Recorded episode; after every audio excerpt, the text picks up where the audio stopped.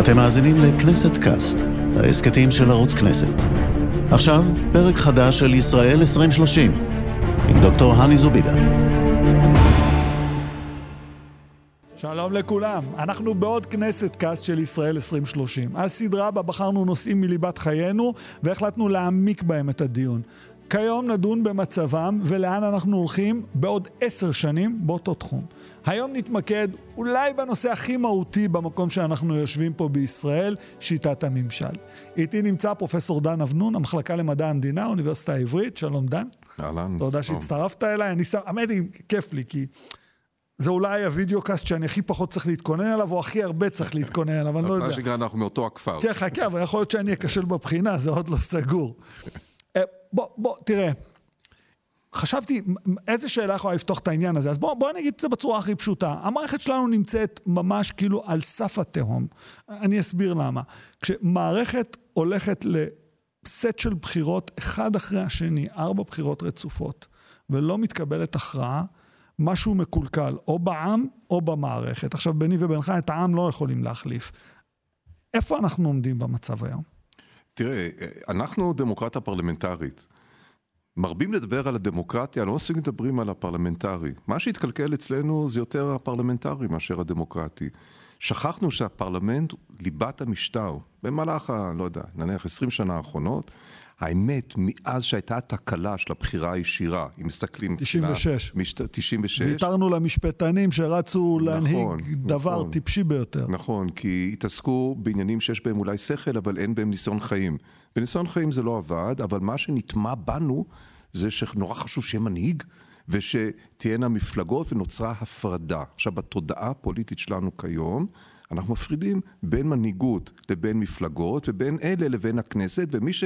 אה, מה שאיבדנו זה את הכנסת. הכנסת אינה מתפקדת באופן שמייצג אותנו, האזרחים, באופן מיטבי. אז אם תשאל אותי במה להתמקד, נתמקד במוסד ונראה איך מגיעים אליו הנבחרים, איך אנחנו, האזרחים, מצליחים להשפיע או לא מצליחים להשפיע על הנעשה בכותלי הבית הזה, ומתוך זה להסתכל לעבר החולים של המשטר. אז בוא, בוא נדבר רגע, בוא, בוא נלך ברחל בתך הקטנה.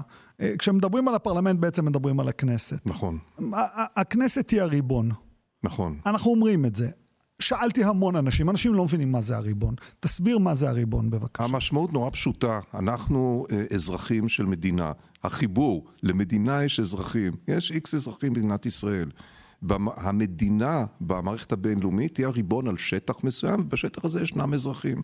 אז זה צד אחד של הריבונות. צד אחר של הריבונות זה שכל אזרח כיחיד, לכאורה, יש בו נתח מן הריבונות הכללית. לכאורה, כל אחד מאיתנו יש לו קצת חלק בסך הכל הזה, שזו המדינה שלנו, ומי שמנהל אותה זה אנשים שנשלחו מהכנסת לעמוד בראש הרשויות הציבוריות.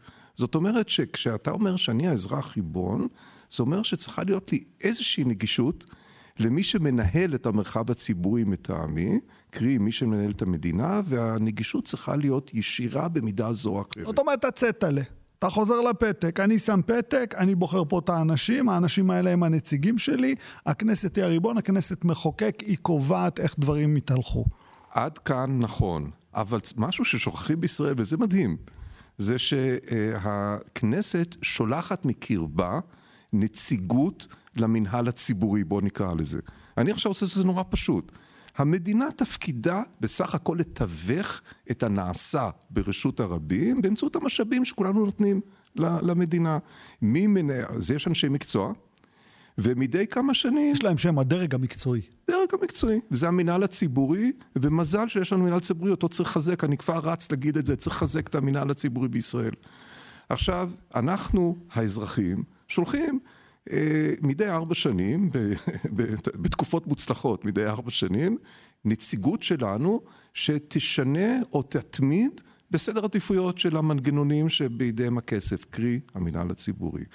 אז הבעיה שלי היא, שלנו כאזרח, זה האם אנשים שאני בוחר לכנסת עושים את העבודה הזאת כמו שצריך. קרי, שולחים מקרבם אנשים שינהלו את המערכת הציבורית באופן שחוזרת אליי כשירותים, כביטחון, כחיים. ופה אתה מתכוון לרשות המבצעת. נכון. ואתה מתכוון לממשלה. נכון. עכשיו תן לי להגיד משהו. מלמדים אותנו שנים שיש הפרדת רשויות. אין אין הפרדת רשויות במדינת ישראל. נכון. זה, זה מגוחך להגיד אפילו את המשפט הזה. אבל אתה אומר את זה ואני רואה כאב בפניך. ברור. ואני רוצה להגיד שאין הפרדת רשויות בסדר גמור. אוקיי. בדמוקרטיה פרלמנטרית, כל הרעיון הוא שהרשות המרכזית זו זו הכנסת, והמגזר, והרשות המבצעת עושה את מה שנציגי העם, הריבון, שאלת על הריבון, מה שאנחנו רוצים באמצעות השליחים שלנו. לכן ברור שהכנסת... מחוברת באופן שהוא לא נבדל, לא כמו בארצות הברית נניח, מהרשות המבצעת. זה שטות להגיד את זה. הרי בממשלה מכהנים חברי כנסת, ובמינויים מסוימים, שזה בסדר גמור, סגני שרים ואחרים, הם חברי כנסת. ולמה? זה בדיוק התיווך הזה בין החלטות מקצועיות שצריכות להתקבל על פי ערכים ועמדות. את המקצועי, אתה, אם נניח, אני נשלח אותך יום אחד להיות uh, בראשות אחד המשרדים, יכול להיות. אז במקום הזה אנחנו נבקש ממך לשנות את סדרי העדיפויות של הפקידות המקצועית, ואתה תלך אליהם ויגידו אפשר, אי אפשר מקצועית, ואתה תגיד אפשר וצריך מבחינה ציבורית. כי לשם כך נבחרתי. בואו נראה איך עושים את זה. ככה זה מתנהל, לכן הפרדת רשויות מלאה לא קיימת ולא צריכה להיות. ההפרדה שכן צריכה להיות, ומת... והיא נתונה במחלוקת, זה בין הרשות השופטת למבצעת והמחוקקת, שם צריכה להיות הפרדה מלאה, כי צריך מישהו שהיא רשות שתעמוד מהצד, ביקורת. אז פה התכוננתי, במיוחד. חוקת ארצות הברית. למשל, אין לנו חוקה, הרי יש לנו mm-hmm. חוקי יסוד, יש כמה שמתלהבים וקוראים לחוקי היסוד, הכנה לחוקה. נכון. זה כמו, לא יודע, הפעם במכוניות הישנות, כשאנחנו היינו צעירים, היו אומרים הכנה לקסטה, איך קראו לזה? רדיו טייפ. נכון. אין, אין, אתה ואני יודעים הרי זה לא עובד ככה, כי בארצות הברית, החוקה, 1787, סך כל התיקונים על כולם 27 תיקונים מעל ל-200 שנים. כן. אצלנו במדינת ישראל, ואתה דיברת על זה, ואני חוזר, חוק יסוד הממשלה, זה בשפת העם שירקס. Mm-hmm. מחליפים, מחזירים, מחליפים, מחזירים, עושים מה שרוצים, וכל חוק יסוד אפשר לשנות ברוב מוחלט בתוך הכנסת כמעט. נכון. זה... שזה מגוחך, וכל פעם שבית המשפט רוצה לומר את דברו, מלחמת עולם. תראה, האני, כשאתה, אנחנו מסתכלים עשר שנים קדימה, בדיוק. אז אנחנו צריכים להסתכל גם אחורה. הקדימה ואחורה יושבים על תשתית תרבותית, גם קדימה, גם אחורה. עכשיו, בוא, יש לנו מספיק ניסיון להגיד שאנחנו, האזרחות הישראלית לא יושבת על תשתית של משטר חוקתי. יש דבר כזה שנקרא, דרך אגב, דמוקרטיה חוקתית. נכון. אנחנו לא יושבים על זה, זה לא בתוך ה... DNA של המדינה. ה-DNA של האזרחות הישראלית. אני בכוונה אומר אזרחים, כי אני נכנס לתודעה שלי ולתודעה שלך ושל אחרים. יש לנו, ואני אגיד לך יתרה מזאת, יש לנו, ליהודים, ישנה חוקת עולם. חוקת עולם זו התורה. עכשיו, זה לא רק משחק מילים פה, יש כאלה מקרבנו, מקרב האזרחים הישראלים, שיש להם מסמכים מכוננים את חייהם. גם יהודים, גם ערבים, גם נוצרים, ייתכן אחרים, שיש קדימות, יש להם חוקה במובן העמוק של המילה, קרי מסמך שמכוון את חייהם, שקודם למסמך אזרחי שייכתב על ידי נציגיהם בכנסת. ולכן אצלנו העניין של החוקה לרגע ביטא כמיהה של קבוצה חשובה בחברה הישראלית, בורגנות, משכילה, אה, שיש בה אה, איזושהי הבנה של מורשת של דמוקרטיות חוקתיות, שזה באירופה ובצפון אמריקה, אבל זה לא כל האזרחות הישראלית. אז התחילו הליך של חוקה, וזה נעצר בדיוק במקום הזה של התנגשות עם חוקת, נניח עם התורה כחוקה. לא רק, גם, גם נזכיר, גם כאילו המועצה המכוננת הראשונה נבחרה לשנתיים תפקיד אחד. נכון. אמרו תחוקקו חוקה, לכו הביתה. כן. בן גוריון הסתכל, אמר לא טוב לי חוקה, תלכו, לא רוצה, הולך הביתה בלי חוקה. נכון, אלה היו, היו לבן גוריון את הנימוקים שלו, עם הזמן הת, הת, התווספו קבוצות לחץ, זה כבר לא עניין אישי של בן גוריון. אני אתן לך למשל דוגמה של שוויון.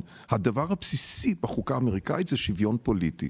שוויון פוליטי מעוגן בחוקה האמריקאית. בחוקה הישראלית מתקשים להגן שוויון פוליטי, משום האופן שמתקוטטים אודות היותה של אה, ישראל מדינה יהודית. יהודית, אז זה אולי קצת יתר ליהודים. כן. אם אתה מחוקק, אתה אומר הכל פה שווה. הכל שווה, לא יכולה להיות יהודית, וזו הבעיה הראשונה. ו- ואני חייב רגע לשאול אותך בנקודה הזו, כי תראה, כשאנחנו מדברים על זה, זה נראה, אתה יודע, מי שמסתכל בחוץ אומר, וואלכ, הנה יושבים שני אלה, עכשיו עפים לנו מעל הראש, אני לא... אבל זה לא נכון. אני ואתה מדברים היום על מה מחר יהיה אצלנו על השולחן, לא יעזור פה כלום. זה, זה הליבה של העניין. ומתוך הליבה הזאת של העניין, אחרי שאמרנו על בית המשפט, אתה יודע מה, בוא אני אשאל עוד שאלה, כי אני צריך שנגיע או להסכמה או לאי הסכמה. לבית המשפט אין סמכות היום כמבקר את רשות השלטון המרכזית שהיא המעורבת בין המבצעת למחוקקת. אתה מסכים איתי או לא? לא הבנתי, אגיד לך את האמת. אם אתה מסתכל על בית המשפט וחושב, אוקיי, יש לי פה איזה יחידה שהיא מבקרת או הפרדת רשויות mm-hmm. כזאת, אני, אני אטען שלא. לא מספיק. כי אנחנו רואים מה קורה. הבנתי. אני אגיד לך, אז בוא נחזור לשאלת היסוד. אמרנו, אנחנו שני אזרחים, לא רק שני כן, דוקטורים נכון. וככה. אני בתור אזרח אה, עברתי עכשיו שנתיים, שלוש של טרפת אה, באמת ייחודית, ארבע מערכות בחירות. ואני מסוחרר מריבוי הספינים אודות מציאות חיי ולאן היא הולכת.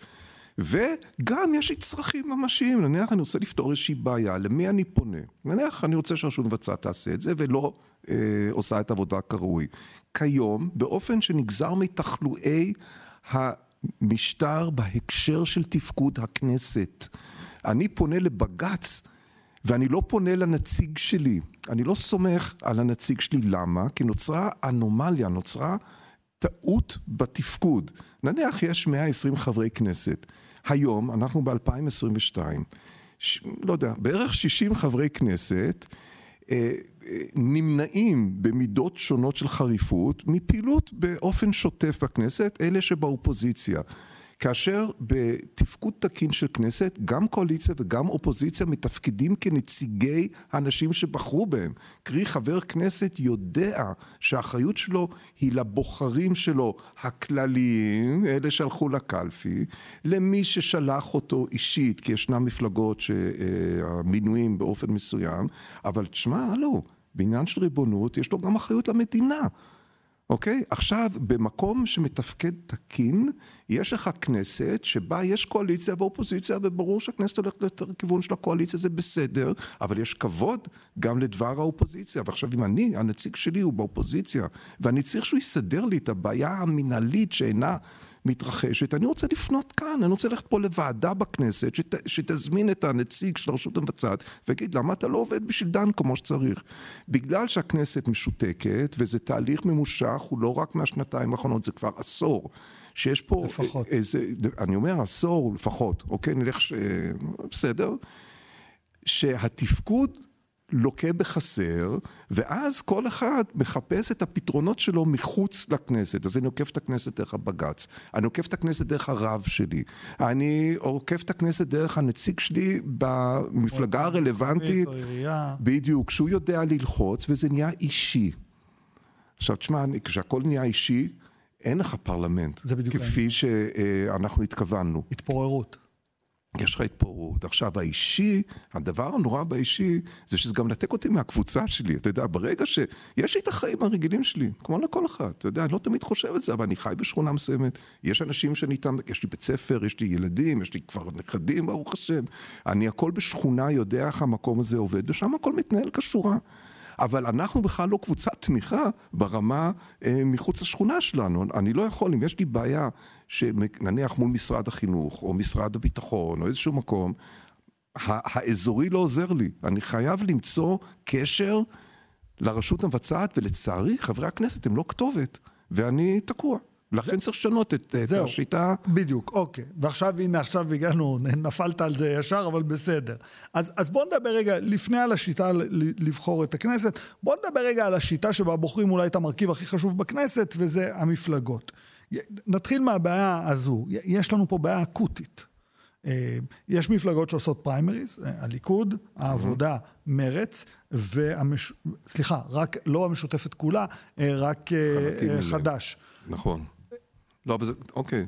רוב סיעות הבית לא עושות פריימריז. יש חלק מסיעות הבית שנכון שבג"ץ הכריח אותם לכתוב בחוקה, למחוק בחוקה שלהם את התקנה שלא יהיו נשים, אבל אין נשים, הם אמרו, זה לא יעזור. החרדיות למשל. נכון. איך מתגברים על כזה דבר? תשמע, אה, כאן, אה, העניין הזה עם הפריימריז, אני חייב להגיד לפני, כשכל הזה התחיל לפני, וואו, אתה גם היית שם בסביבה ב-91, 92, כן. כשיצאו לדרך הפריימריז, כל מי שלמד, כל מי שמומחה מדע המדינה, אמר, היי, נוצרת כאן בעיה. מדוע? מה הבעיה? הנבחר אה, הולך ומהדק את התלות שלו במי ששלח אותו. קבוצה קטנה. קבוצה קטנה, שיכולה להיות איש אחד, יכולה להיות קבוצה של ועדה מסדרת או מה, או יכולה להיות נניח כל חברי המפלגה, נניח. מצב כזה. מי לא נמצא שם? אלה שהולכים לקלפי ביום הבחירות לכנסת. עכשיו, זה דבר שהוא לא תקין. מדוע הוא לא תקין? משום שאני לא מצליח בקול שלי, אני לא חבר אף מפלגה. אני לא מצליח לאזן את הבחירות של הרשימות שהגיעו. העניין, העובדה שאין אזורי בחירה בישראל, מפקיעה מיידי, ואני אהבתי את השאלה שלך לריבונות, צריך לחשוב על זה, כן, הלו, אני הריבון במקום שאני אומר מה יקרה כאן ביחד עם אחרים, ואתה, הנציג שלי, צריך לזכור שיש שתי ריבונויות פה, יש ריבונות כללית של המדינה, שכרגע זה לא בעסק שלנו בעולם הדמוקרטי היומיומי. ביומיומי הריב... האזרח הוא הריבון ואתה השליח שלי. מה שביהדות אומרים שליח ציבור, שלחתי אותך. עכשיו תן לי כתובת, תקשיב לי. אם אני יודע שבאזור בחירה, נניח יש מאה אלף איש באזור בחירה, ויש לי נציגים שנבחרו, אני לא יודע, איך שנבחרו, הגיעו לשם דרך רשימות, אני לא יודע מה. כשהאדון נבחר, יישב פה בכנסת, הוא, אני חייב מנגנון שישחרר לו את המוח. כן, אבל זה יהיה. מהאיש האחד או מהוועדה המסדרת, שהכניסו אותו כנציג, אלא הוא צריך לזכור שבעוד ארבע שנים, או כמה שנים שיש, אני אהיה שם. בקלפי, ואני אבוא איתו בחשבון לטוב ולרע. אם אתה הצגת את האזור כמו שצריך, תודה רבה. זה שאתה גם טיפלת בדברים אחרים, כל אחד יש לו את הדבר שלו. אבל אם אתה רק טיפלת באלה שמינו אותך להתמודד, אז אין איזון, אין איזון, אני לא אצביע בשבילך בפעם. אנחנו מדברים על אה, בעצם דין וחשבון לבוחר, לריבון. נכון. ובמקום הזה כאילו עולה השאלה, אתה יודע, הרבה אומרים, רגע, אבל לפני שנייה שניכם אמרתם שהעורכי דין של 92 שעשו את השינוי, הם הרסו לנו את השיטה קצת. אז אנחנו לא מדברים בעצם על בחירה ישירה לראש ממשלה. ממש לא. שזו הייתה ממש טעות. טעות. טרגית. אני רוצה לחזק את הכנסת, אני רוצה לחזק את, ה, את הייצוג שיהיה אפקטיבי. בשבילי ייצוג אפקטיבי זה שכשיש לי בעיה, יש לי למי לפנות, והוא חש או היא חשה חובה להקשיב לי ולטפל בי, וגם היא צריכה לחוש אינטרס, כי אם היא לא תטפל בי ולא uh, תקשיב לי, בעולם היום של רשתות חברתיות, שנורא בקלות אתה מרשת אזור בחירה, ויש לך איזה יכולת להגיע לכל האזור בחירה, אתה אומר, כל הכבוד לה שהיא טיפלה בעניינים שלי, שימו לב, היא לא מטפלת בי, היא לא מטפלת בשכנים שלי, היא מטפלת רק באלה ואלה, כדאי שתקן את דרכיה, אחרת בואי הנה, בעוד ארבע שנים... נעניש אותה. אה, נבחר מישהו אחר, בוא נהיה פוזיטיביים. אוקיי. ניקח מישהו שהבין את הפרינציפ, שנגמר הסיפור הזה, שאתה רק מייצג אינטרסים של קבוצות קטנות, אלא אתה מייצג את השילוב. תמיד יש אינטרסים. אינטרס לא מילה גסה. ברור, ברור, זה בסדר. אבל תייצג אותי. לכן, עכשיו, ברור שזה גם דרך להחליש את הכוח, את, גם את התפיסה הזאת, שמנהיג יסדר את הכל. אנחנו נתפע, אנחנו... בדרך כלל מנהיג הורס הכל, אבל זה סתם, סתם, אני, כאילו, מנהיג עושה בלאגן. מנהיגות זה, זה חשוב, אבל לפעמים אתה אפילו מנהל טוב. אם יש לך ראש ממשלה שהוא מנהל טוב, אם אתה מסתכל למדינה כרגולטור, כן, מדינה שמתווכת את היחסים על כל הרבדים שלה. ואתה מסתכל, זה מחייב יכולת גבוהה, אתה יודע, ניהולית. ברור. יכולת ניהולית. אז קודם כל זה אנשי המקצוע, לכן פתחתי ואמרתי, חייבים לחזק את ה... אה, להסתכל כסדר יום לעשור הבא, לחזק את המגזר הציבורי. אה, לא ניכנס מעבר לזה כרגע. שתיים, מבחינת התפיסה של הפוליטיקאים, להוריד מהם את הנטל של משיחיות גואלת. שראש ממשלה זה כל יכול ובלעדיו אין שום דבר, מדבר על כל ראשי הממשלה, לא דווקא זה או אחר. ובואו נתחיל להסתכל האם הבן אדם מסוגל לנהל את המערכת ככה שאני אעבוד כמו שצריך. היום הוא מתקשה, הוא זה כל אחד, אני לא מדבר דווקא על ראש הממשלה היום, מאוד מתקשה לנהל את המערכת באופן שטובה לכולם, כי השיטה הפרלמנטרית יצרה תלות יתר בלתי נסבלת של ראש ממשלה ביחידים או בסיעות קטנות, זה נכון לאורך כל העשורים האחרונים, לא רק הממשלה הזאת, ואת זה צריך לשחרר. עכשיו צריך לשחרר על ידי זה שאתה נותן אה, כניסה לאזרחים באופן שעוקפת את מוקדי הכוח המסורתיים שיש לנו פה, ומסורתיים, לא מדבר דת, מסורתיים זה לא, לא, כסף, לי. מסורתי זה כסף, מסורתיים זה אליטות מכל הכיוונים, וואלה, תן לי מקום גם, בשביל זה אנחנו כאן. כשאמרת על יחידים ופרטים, איכשהו, לא יודע למה, עלה לי השם אלכס גולדפרב בראש, אבל נעזוב רגע את אלכס, האינסטלטור הכי מפורסם במדינת ישראל אי פעם. סוכן רכב כן, מוצלח. כן, כן, לא יאומן. אה, אה, אבל, אבל עכשיו מהמקום הזה, אתה יודע, אנשים מסתכלים עלינו ואומרים, אוקיי, אוקיי, אוקיי, אוקיי, אוקיי, הבנו, הבנו, הבנו. הוא רוצה שתהיה לו גישה לפה. מעבר לעובדה שאנשים כמעט לא מגיעים לפה, לא רואים חברי כנסת, אומרים, אוקיי, חכם גדול, מה, מה הוא מציע? ובוא נדבר רגע על, על מה אתה מציע. כי במובן הזה אתה אומר, אני אוהב את המערכת. המערכת טובה לי. אני רק רוצה לשנות את מערך היחסים בין הריבון האמורפי הגדול הזה שנקרא אנחנו האזרחים, לבין הנציג של הריבון, השליח ציבור. נכון. תציע את מרכולתך. אוקיי, זה נורא פשוט, ואני יושב על תרבות פוליטית. תמיד כן, אפשר. להשוות למדינות. התרבות, קודם כל, אני רגיל, אני זה כל אחד כאן, לא הצעירים מתחת גיל 18, אבל כל 18 פלוס, מי שהצביע רגיל, שהוא מצביע עבור רשימת מועמדים ושהייצוג הוא יחסי. זאת אומרת, אם יש לי איזו דעה עקרונית אודות הסכסוך, אודות כלכלה, אודות משהו סקטוריאלי או כללי, אני מצביע עבור מפלגה שמייצגת את העמדות שלי, ואני מקווה שאנשים שהם המפלגה אכן יעשו את העבודה כמו שצריך. הגישה הזאת חייבת להימשך. זאת אומרת, כי אני רגיל, אני לא רוצה ליצור מצב שאני עושה רק אזורי בחירה ואין לי משהו ארצי. לכן הצעתי העקרונית זה לחלק את ה... שיהיו שני פתקים. אבל, אבל לא ראש ממשלה ההפך. אם בעבר עשינו פתק כנסת ובן אדם, עכשיו אני רוצה כנסת ואזרחים. זאת אומרת, פתק הכללי עובד על ההצבעה הכללית. רגיל, רשימה סגורה, אתה בא, אתה בוחר, תודה רבה, שלום. למרות שגם אם תודעתית אנחנו מכניסים את העניין שהוא חייב פתוחה. לי, יש גם את, הוא, קרי, הוא, היא או היא, יש גם את האפשרות שבפתק הבחירה, מי שאתה. רוצה אתה יכול לדרג ביום הבחירות. מי שזה מה שחשוב לו, שירגיש שהוא יכול לעשות את זה. ולהכניס את זה, וזה, ויש מערכת שיכולה לעשות את זה. ובמקביל, אה, אזורי בחירה, אזורי בחירה יכולים להיות אחד משניים.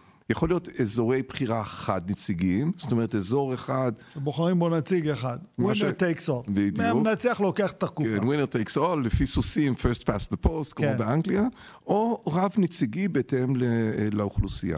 העדפה הפרטית שלי, שאני לא יכול להגן עליה במונחים שזה הכי טוב, אלא זה בגלל שאני מבוגר יותר, רגיל יותר לנציגות אה, כללית, אני הייתי מעדיף רב נציגי, זאת אומרת, נניח עשרה אזורים, רב נציגים, ובכל אחד לפי מספר האוכלוסייה, אני לא יודע, בין שניים לחמישה. למה? כי אני רוצה ליצור מנגנונים של שיתוף פעולה באזור מסוים, באופן שלא יהיה נציג אחד שיתבסס, זה העניין, הבחירות בארצות הברית, אנחנו יודעים, שכשיש לך נציג אחד, נורא קל ליצור מנגנונים של שליטה באזור, כך שאתה לא נפרד, אתה איכשהו כן. יוצר תמריצים שתמיד יצביעו בשבילך.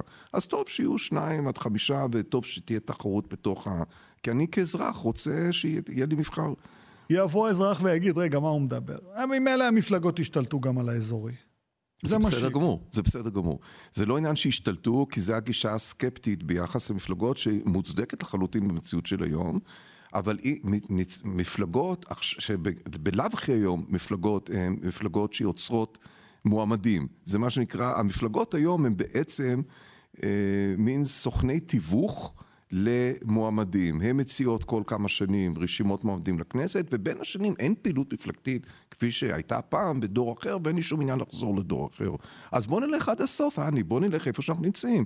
אכן, יש אה, ארגונים, מפלגות, שלקחו על עצמם לתווך רשימות מועמדים לכנסת, הם יתווכו שתי רשימות, רשימה אחת ארצית, ויתווכו את הנציגות שלהם במקומית באזורי בחירה. הבעיה לא נמצאת שם, ההפך זה יתרון, זה יתרון. למה זה יתרון? משום שבכל זאת אתה צריך, למוסדות מתפקדים, אתה צריך שיהיו לך גרעינים של קבלת החלטות אפקטיבית. אז יש לך מפלגות ויש להם סדרי יום ויש להם מערכות של תמריצים, זה בסדר גמור. אתה לא יוצר, אתה לא יוצר בעצם בתפיסה הזאת אה, מפלגות של אדם אחד או מפלגות אזוריות. יבוא מישהו ויגיד, אני נופל על החרב, אני אמשיך להיבחר, אני מייצג אך ורק את האוכלוסייה שאני בא ממנה. אה, ולא אסכים לשתף פעולה בשום דבר אחר. לא, לא, אין בעיה כזו, או שאפשר להתגבר עליה? בהחלט יש כאן בעיה, ולכן אני לא רוצה ללכת בבת אחת הכל אזורי. עכשיו כאן, אתה יודע, אם אנחנו יושבים בוועדה שעושה את כל תורת המשחקים, מכניסה את כל המספרים, הוציאה משהו...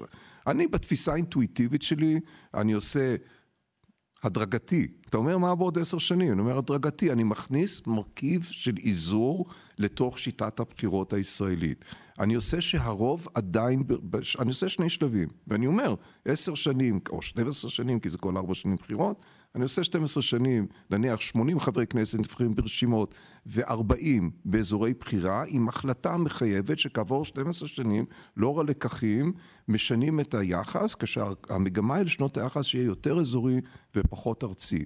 אבל העיקרון, שהוא גם עיקרון מחנך, זה שהאזרח יודע שחבר הכנסת הוא נציג שלו, וחבר הכנסת, או חברת הכנסת, יודעת שהיא חייבת דין וחשבון למי שהצביע עבורה, ולא רק למי שמינה אותה. אתה מחייך במשפט הזה ואני יודע למה. כי אתה חושב, כמו בארצות הברית, שלנציג יהיה משרד באזור, והדלת תעבוד כל הזמן כדי שאנשים יוכלו לגעת בנציג, לא במובן הפיזי, אלא לגעת בו במובן הדרישתי כן, של, כן. של סוכנות. זאת אומרת, אתה בעצם מייצר פה יחסים, יחסים חדשים בין הנבחרים לבין הציבור.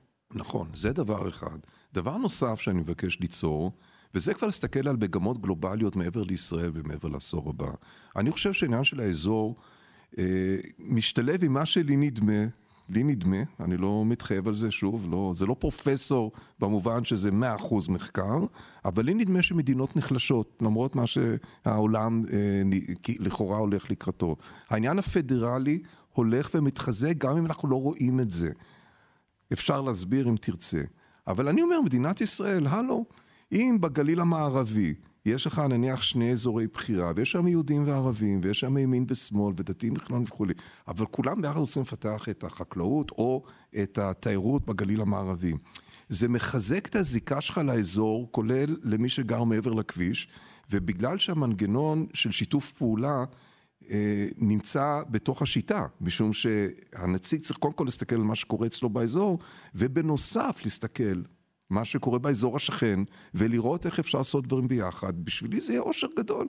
אם באזור הבחירה שלי, מעבר לכביש, באזור בחירה נוסף, אנחנו ביחד נסדר את בעיות המאוד יומיומיות שלנו, החל מחינוך, דרך ביוב וכלה בכל מיני תחלואות מקומיות. וגם נסמוך על הנציג שלי, כשצריך הוא ירים ראש מעל לכל המערכת המקומית וידע מה טוב למדינה.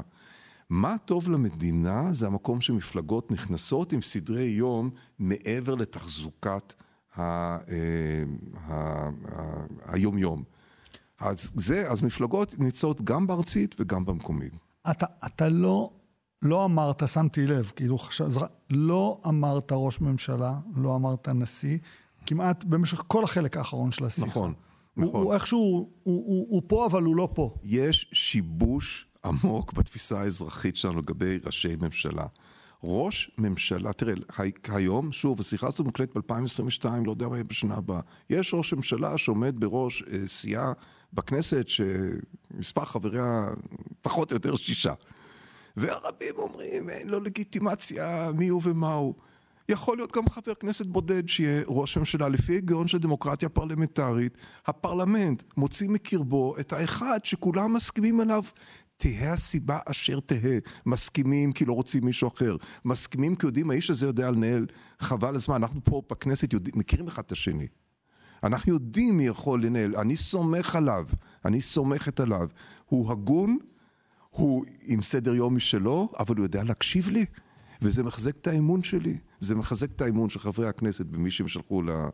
אה, לרשות המבצעת, וגם האזרח רואה שיש לו מנהל טוב. מה הבעיה? אין שום רבותא שמישהו שקיבל 40 מנדטים יודע לנהל את המערכת הציבורית יותר ממישהו שקיבל מנדט אחד. ואני בכלל לא נכנס לאיש הזה או לאישה כן. ההיא.